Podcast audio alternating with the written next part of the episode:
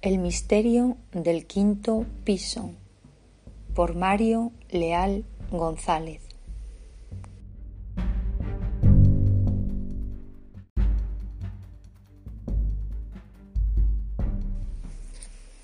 Todo sucedió un domingo de principios del año 2020 en París.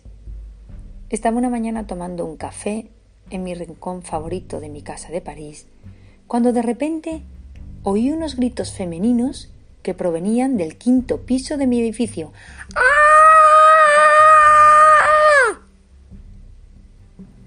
Hacía mucho sol y tenía las ventanas abiertas, así que cerré las ventanas, dejé la taza de café me sequé la boca y empecé a subir las largas escaleras que llevaban al quinto piso, porque los gritos provenían de ahí.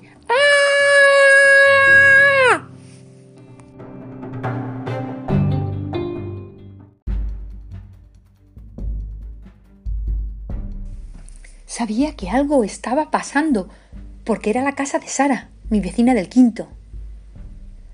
Sara es una chica tímida, muy alegre y sensible.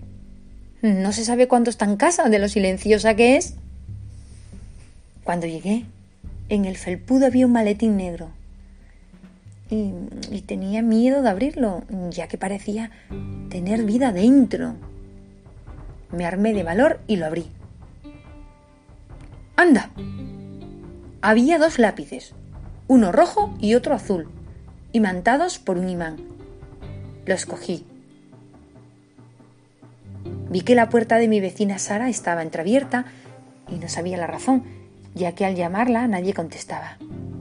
Entonces entré. Ya dentro me asombró la decoración, que era realmente tétrica. Nada que ver con la apariencia de Sara. Muy oscura, desordenada y con rastros de sangre por todos lados. Me asusté y la busqué por toda casa. ¡Sara! ¡Sara! Los gritos seguían. ¡Ah! Y no la encontraba. Pero vi una zona del salón donde había dos imanes pegados en la pared y varias señales de que algo había ocurrido allí.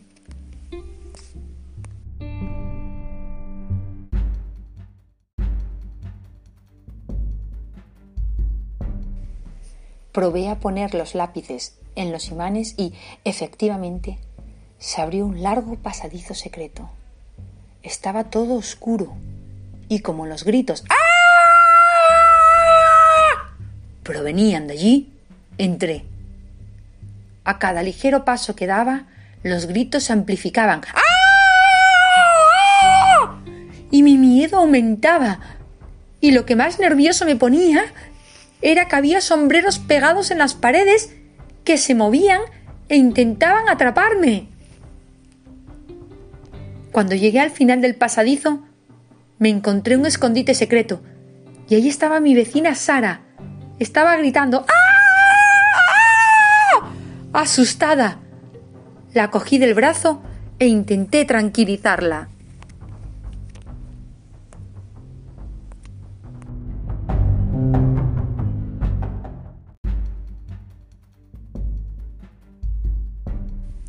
Sara, ¿estás bien? ¿A qué vienen esos gritos? pregunté yo. ¡Ay! ¿Cómo voy a estar bien? ¡Ah! ¡Me está persiguiendo un asesino! Gritó Sara. ¿Y cómo entró en tu casa? pregunté. Creo que rompió la puerta y entró. contestó. Bueno, lo importante es que estamos vivos, exclamé. Sí, pero probablemente no por mucho tiempo, gritó Sara. El asesino ha dejado de perseguirnos. Creo que lo hemos dejado atrás y se ha perdido, dije yo. ¿De verdad? Uf, qué alivio. Vámonos rápido, antes de que nos encuentre y nos haga algo, dijo Sara.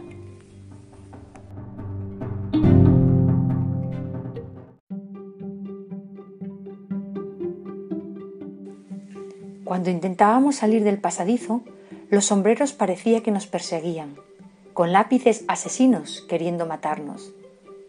Finalmente llegamos de nuevo al piso. Salimos del pasadizo y logré quitar los lápices para que el pasadizo se cerrara y el asesino y los sombreros se quedaran atrapados. Los dos nos salvamos y no sufrimos ningún daño.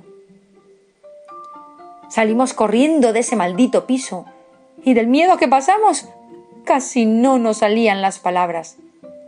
Ella solo decía, ese piso tiene fantasmas, tiene fantasmas. Llevan varios días moviéndose muebles y abriéndose las ventanas. Y ahora, ahora de repente me quieren asesinar. Yo la miraba fijamente sin creer lo que estaba oyendo.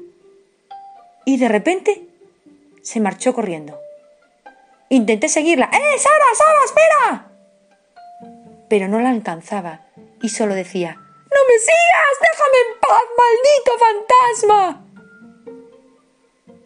Me di la vuelta y volví a casa asustado, sin saber qué estaba pasando realmente. Nunca más volví a ver a Sara. Ahora la verdadera pregunta. ¿Por qué Sara tenía un pasadizo secreto en su casa? Y otra más. ¿Por qué querían matar a Sara? Continuará.